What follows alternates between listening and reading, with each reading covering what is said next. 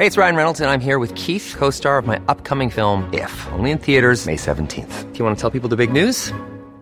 All right, I'll do. Sign up now and you'll get unlimited for $15 a month in six months of Paramount Plus Essential Plan on us. Mintmobile.com slash switch.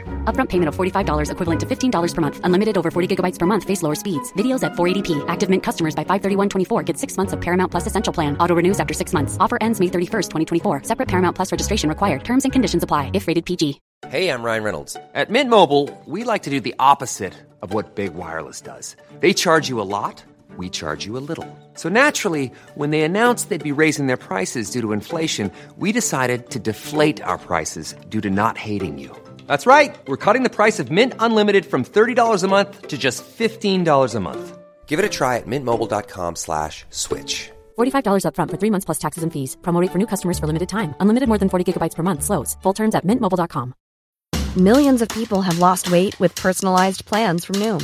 Like Evan, who can't stand salads and still lost 50 pounds. Salads generally for most people are the easy button, right? For me, that wasn't an option. I never really was a salad guy. That's just not who I am. But Noom worked for me. Get your personalized plan today at Noom.com. Real Noom user compensated to provide their story. In four weeks, the typical Noom user can expect to lose one to two pounds per week. Individual results may vary.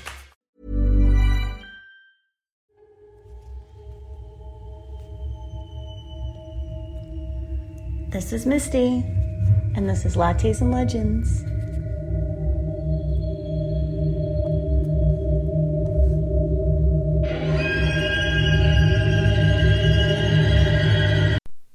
Hello!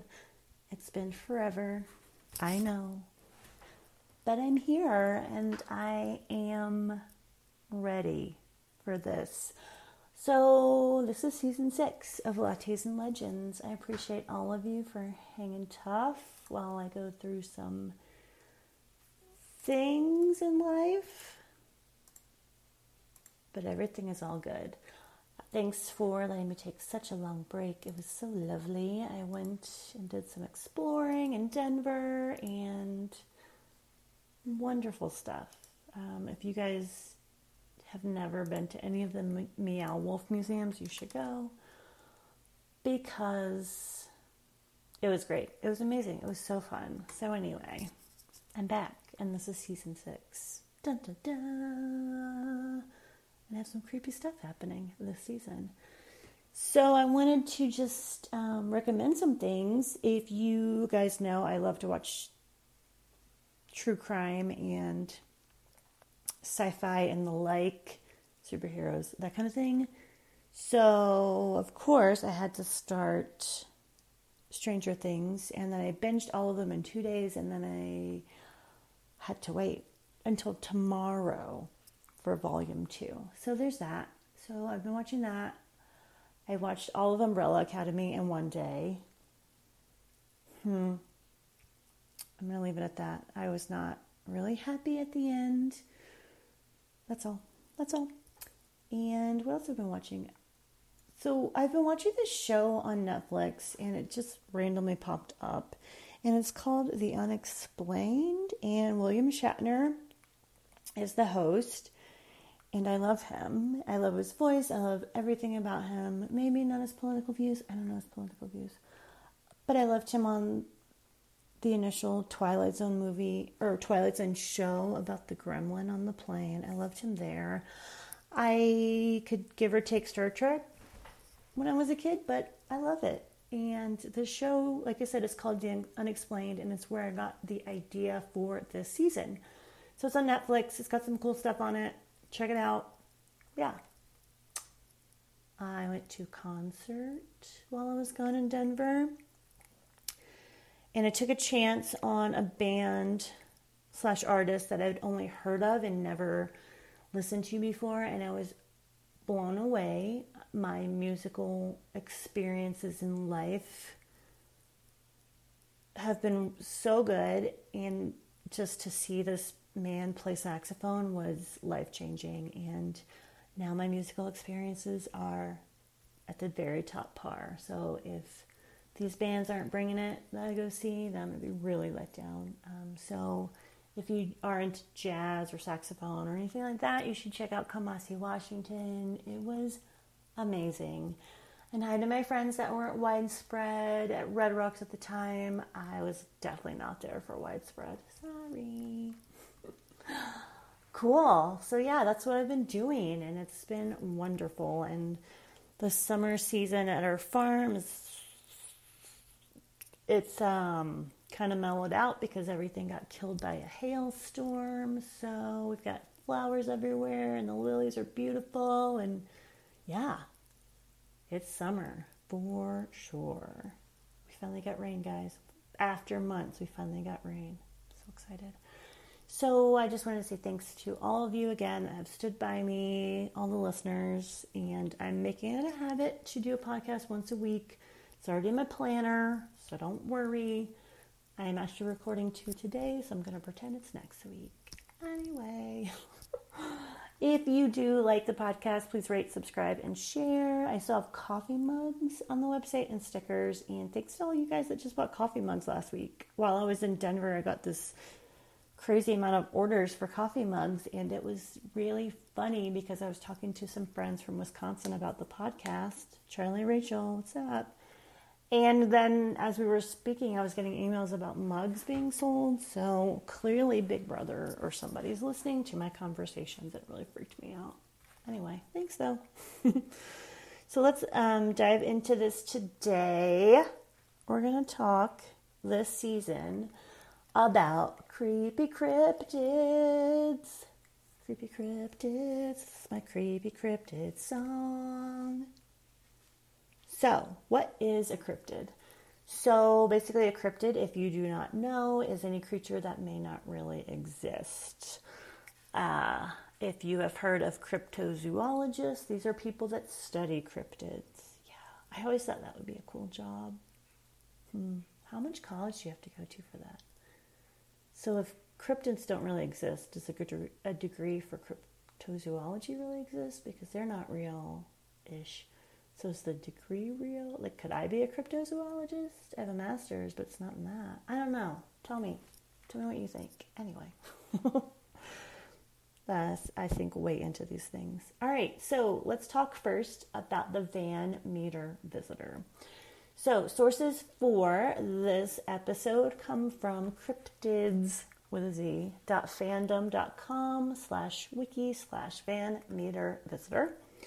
Like I said, the unexplained TV show on Netflix, dailyyonder.com, dailymail.co.uk, astonishinglegends.com. Oh, and if you guys don't know about Astonishing Legends, you should listen to that podcast. Those guys are awesome. Uh, the episode that I listened to for this podcast was in 2018. Morbidlibrary.com, a really, really cool website. Check it out. And strangeology.com.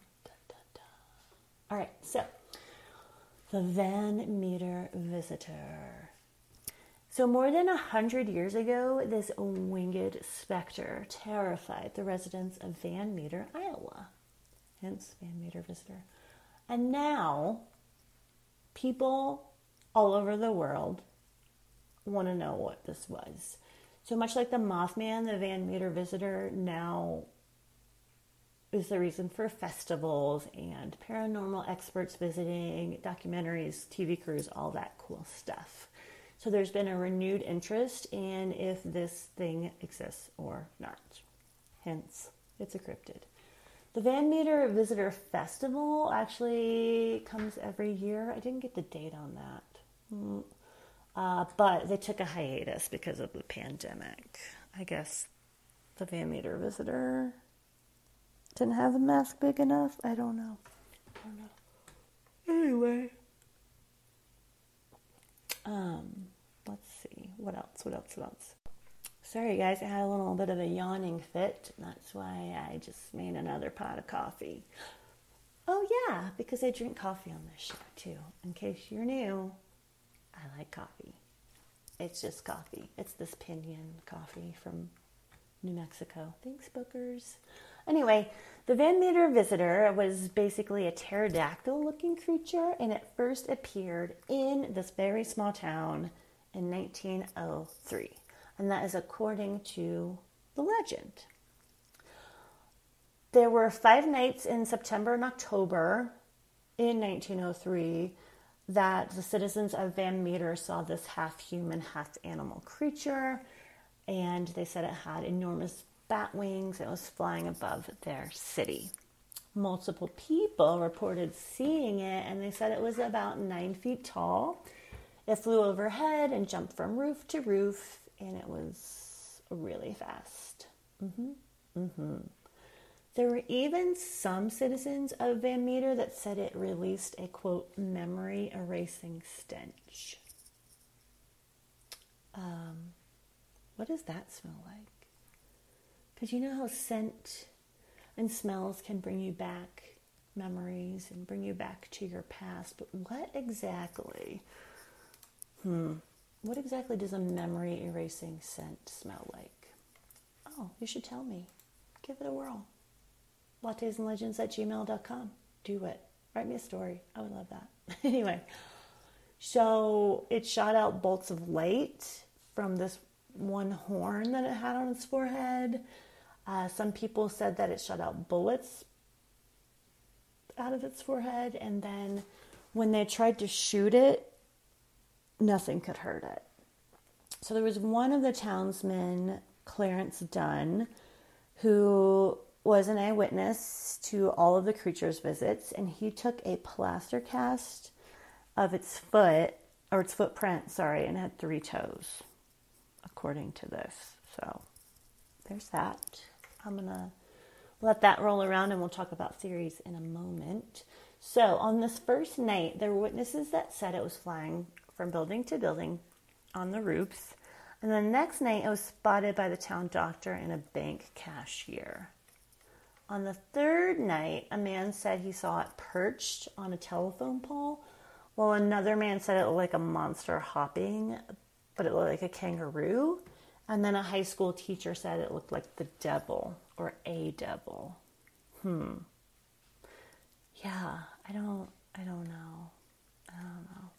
Um, in different stories, so I know I told you that Clarence Dunn took a plaster casting of its foot, but then other stories say that the bank cashier's name was Peter Dunn, and he's the one that took a plaster cast. So I don't know. There's maybe a lot of Duns in this town. I don't know. Maybe they're all related. I don't know. I don't know.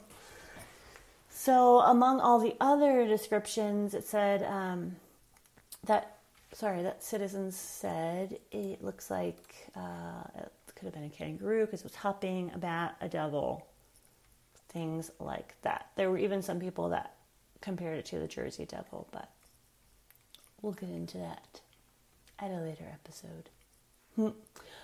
Uh, nonetheless, they all said that it fired beams of bright light from its forehead and it smelled horribly. So, in an attempt to get rid of the beast, the townsfolk followed it to an abandoned coal mine. the best place. And this is where they heard some noises. So an article that was written in 1903 said, quote, Presently the noise opened up again, as though Satan and a regiment of imps were coming forth for battle. End quote. Hmm. So when they brought when they brought it to this cave or like, you know, got it stuck there. Um, there were two creatures that came from the cave. One was larger and one was smaller. And then, in a flash of light and a horrible odor, the two creatures flew away and escaped the crowd. The next morning, however, they returned and they found the townsmen had gathered with weapons to get rid of them. The article then said, quote, the reception they received would have sunk the Spanish fleet, but aside from an unearthly noise and peculiar odor, they did not seem to mind it, but slowly descended the shaft of the old mine. Old mine. Sorry. End quote. Once they descended into the old mine, the men got to work, sealed the creatures inside the mine forever. Or so the story goes. That morning, a legend was born, and one continues to this day. Hmm. So that's that's history of the Van Meter visitor, but let's talk about now theories about the Van Meter visitor. So um, there isn't a lot on the internet. There's just a lot of, you know, the article from 1903 and stories. So the speculation from different theorists online is that the Van Meter visitor was more than likely a man in a suit or a hoax. Um, but then all the witnesses have dismissed this because a lot of those witnesses are still alive. I don't know. They do say it's a hoax um, because the visitor was supposedly far taller than any man and was repeatedly shot and nothing happened. So mm, there's that. Um, there's also a theory with that that says so if all these people in the town were so panicked, more than likely they were horrible shots. I mean, I don't know how to use a gun, uh, nor have ever shot one.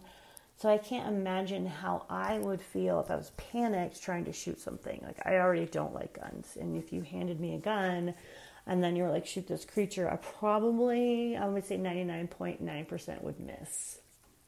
Oh wait, I have horrible eyesight too. So let's add that to the mix. So that's a couple theories right there. And the second theory that people have said is that the visitor was a dinosaur that somehow survived underground in Iowa. Hmm. Eh, I mean, how many dinosaurs are living underground still? And it's been millions of years. So, I yeah, I don't know. I don't know. I don't know. I don't know. Uh, in this theory too, they say that maybe the mining in the town really is what disturbed its natural habitat, and that it slowly worked its way through the mine shafts and out to the surface. Again, uh, I don't know how many cryptid dinosaurs we've seen in mining towns, but again, it's a theory. It's a theory. It's very far fetched. It's a theory. Another theory is that the visitor is an alien. So it was either an alien or it was an extra dimensional being. Hmm. So, what's the difference? Aliens don't come from our planet, but they come from other places in space. And extra dimensional beings come from separate dimensions that we cannot perceive or experience.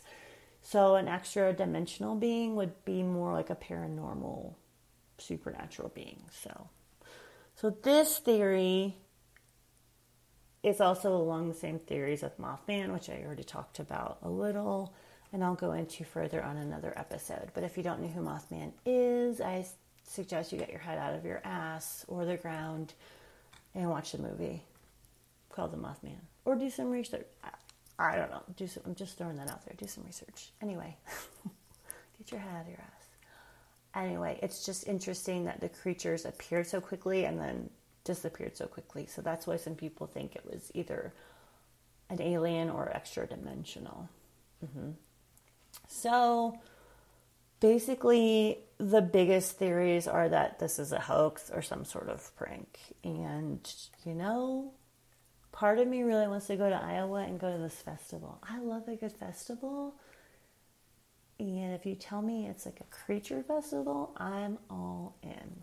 So, yeah, tell me what you think about the Van Meter visitor. And yeah, we'll think about some theories. Even if you have a different theory, I would like to hear those too. Perfect. So now, the Mongolian death worm. Okay, so this one also was mentioned briefly on the Unexplained show on Netflix. When I say mentioned briefly, like these guys were just talking about in passing, and that's where I got both of these stories. So they were not focus of the show. I just heard the words, wrote them down. So this is the Mongolian death worm. And I got my sources from allthat'sinteresting.com, livescience.com, relativelyinteresting.com. atlasobscura.com. Um, and I guess on Atlas Obscura they do a monster of the month. I'm going to sign up for sure. Mythology.net. Um, yeah. So, according to the sightings, the Mongolian death worm is a long sausage like sandworm.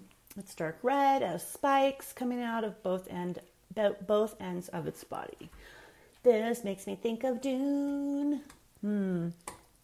So basically, it has venomous spit, and the spit is so strong it can corrode metal or electric shocks, or it can give electric shocks to people so powerful that it could kill them. Mm. So it's said that these cryptids live in the sands below the Gobi Desert. Hmm. Yeah, I'm not gonna lie, I did have to bust out a map uh, because geography in other parts of the world is not my strong suit. And I'm not afraid to admit that. Um, yeah. Thanks, American education. anyway, the Mongolian death worm is infamous, and all of the accounts have been passed down from generation to generation.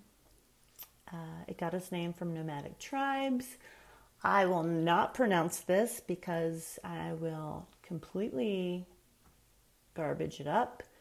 It's spelled A L L G H O I space K H O R K H O which means roughly intestinal worm. Ooh, ooh, like a tapeworm. Hmm. Uh, basically, it has a resemblance to the worms that live inside of cows. Uh, the worm can reach up to five feet in length, according to the stories, and it is believed to possess some terrifying features. Dun, dun, dun. What are they? What are these terrifying features? All right, I keep getting distracted by this coffee. It's a good thing. Delicious coffee. You should check it out. New Mexico Pinion Coffee. So good. Anyway, um, let's talk about this death worm. So, a British biologist, hmm, Karl Shuker, who wrote a book called The Unexplained An Illustrated Guide to the World's Natural and Paranormal Mysteries, said the Mongolian death worm is believed to possess spike like projections at both ends of its body. Hmm. It spits at humans, that's how it attacks them. We talked about that. Um, basically, it comes to the surface during the wetter months of June and July in the Gobi Desert. And uh, there have been some locals that say that they have seen it. Hmm. Uh huh. Yeah. Um, strangely enough, it's never been photographed, but that isn't because of the lack of effort. There have been researchers and intrepid adventurers that have combed the desert for the creature. Mm-hmm. There's a Czech cryptozoologist, ooh, Ivan Mackerle, who is one of the foremost investigators of mysterious animals, and he has traveled to Mongolia three times in 1990, 1992, and 2004 to look for the worm. So he first heard about it when he was just a child. Oh, that sounds like a great bedtime story. And that's when he was like, I am really into this. So then he met a paleontologist in Russia, Czech Republic. I don't know.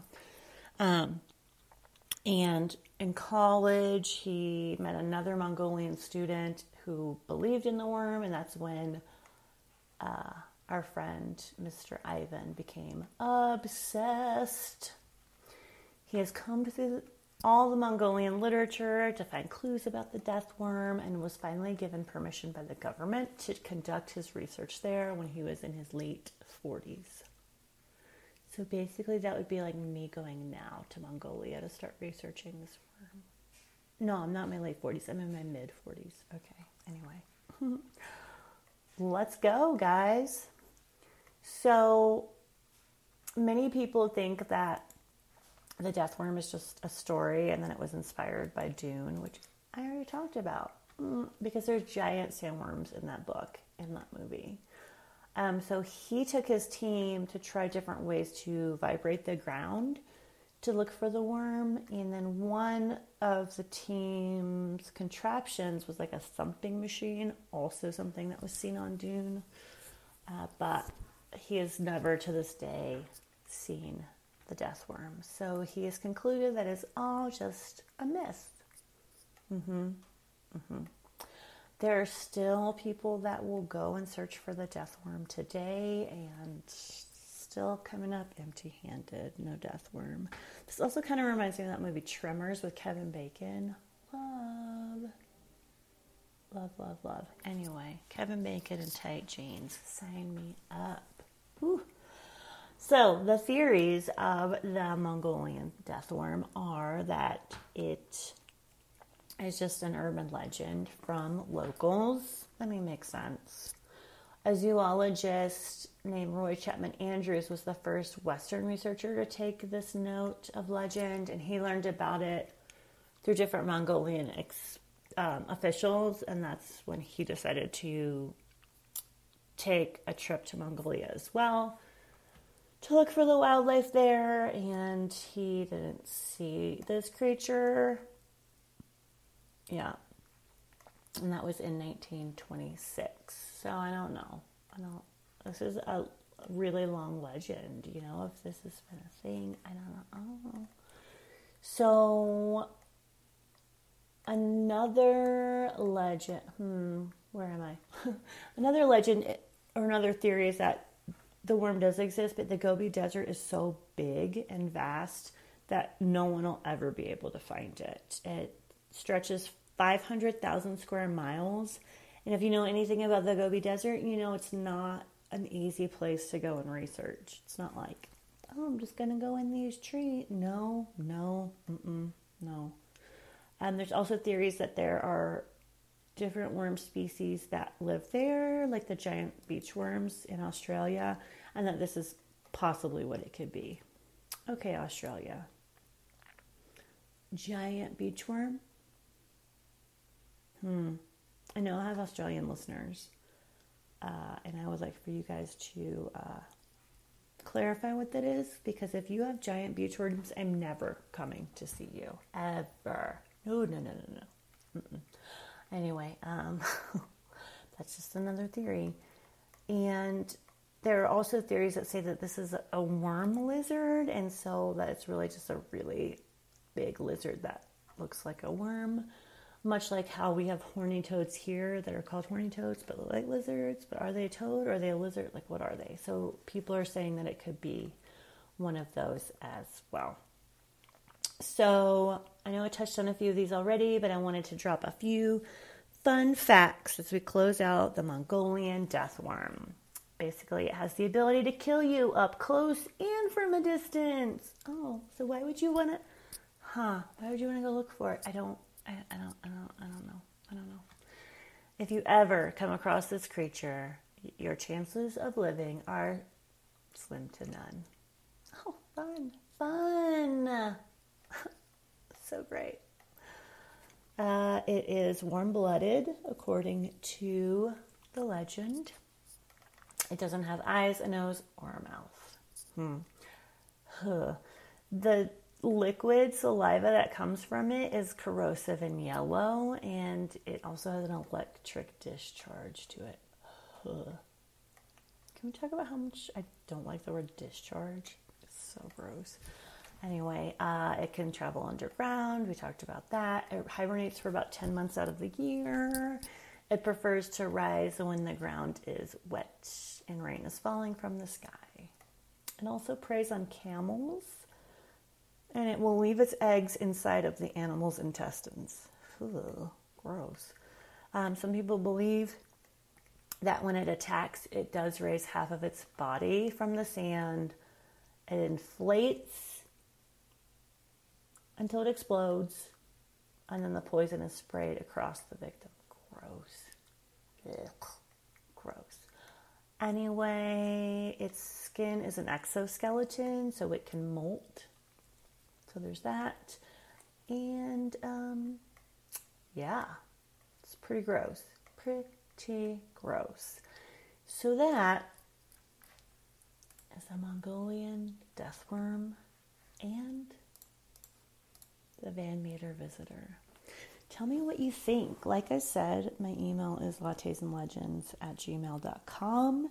You can also check out my Instagram. It's Lattes and Legends on Instagram.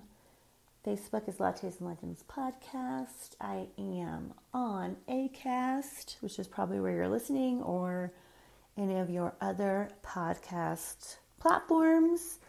Website is lattesandlegendspodcast.com. You guys, if you have been listening, know that I'm constantly working on the website. I am not a web tech. It is not easy. I don't like it. if you want to do my website, please please tell me. I'll pay you. anyway, I really appreciate you guys coming back and listening. And I cannot wait to tell you what's happening next week on our Creepy Cryptid Season 6. Ta ta for now. Planning for your next trip? Elevate your travel style with Quince. Quince has all the jet setting essentials you'll want for your next getaway, like European linen, premium luggage options, buttery soft Italian leather bags, and so much more. And is all priced at 50 to 80% less than similar brands. Plus, Quince only works with factories that use safe and ethical manufacturing practices. Pack your bags with high-quality essentials you'll be wearing for vacations to come with Quince. Go to quince.com slash pack for free shipping and 365-day returns. When you make decisions for your company, you look for the no-brainers. And if you have a lot of mailing to do, stamps.com is the ultimate no-brainer. It streamlines your processes to make your business more efficient, which makes you less busy. Mail checks, invoices, legal documents, and everything you need to keep your business running with Stamps.com. Seamlessly connect with every major marketplace and shopping cart. Schedule package pickups and see your cheapest and fastest shipping options from different carriers. With rates up to 89% off USPS and UPS rates. And with the Stamps.com mobile app, you can take care of mailing and shipping wherever you are. Make the same no-brainer decision as over 1 million other businesses with stamps.com. Sign up with code program for a 4-week trial plus free postage and a free digital scale. No long-term commitments or contracts. That's stamps.com. Code program.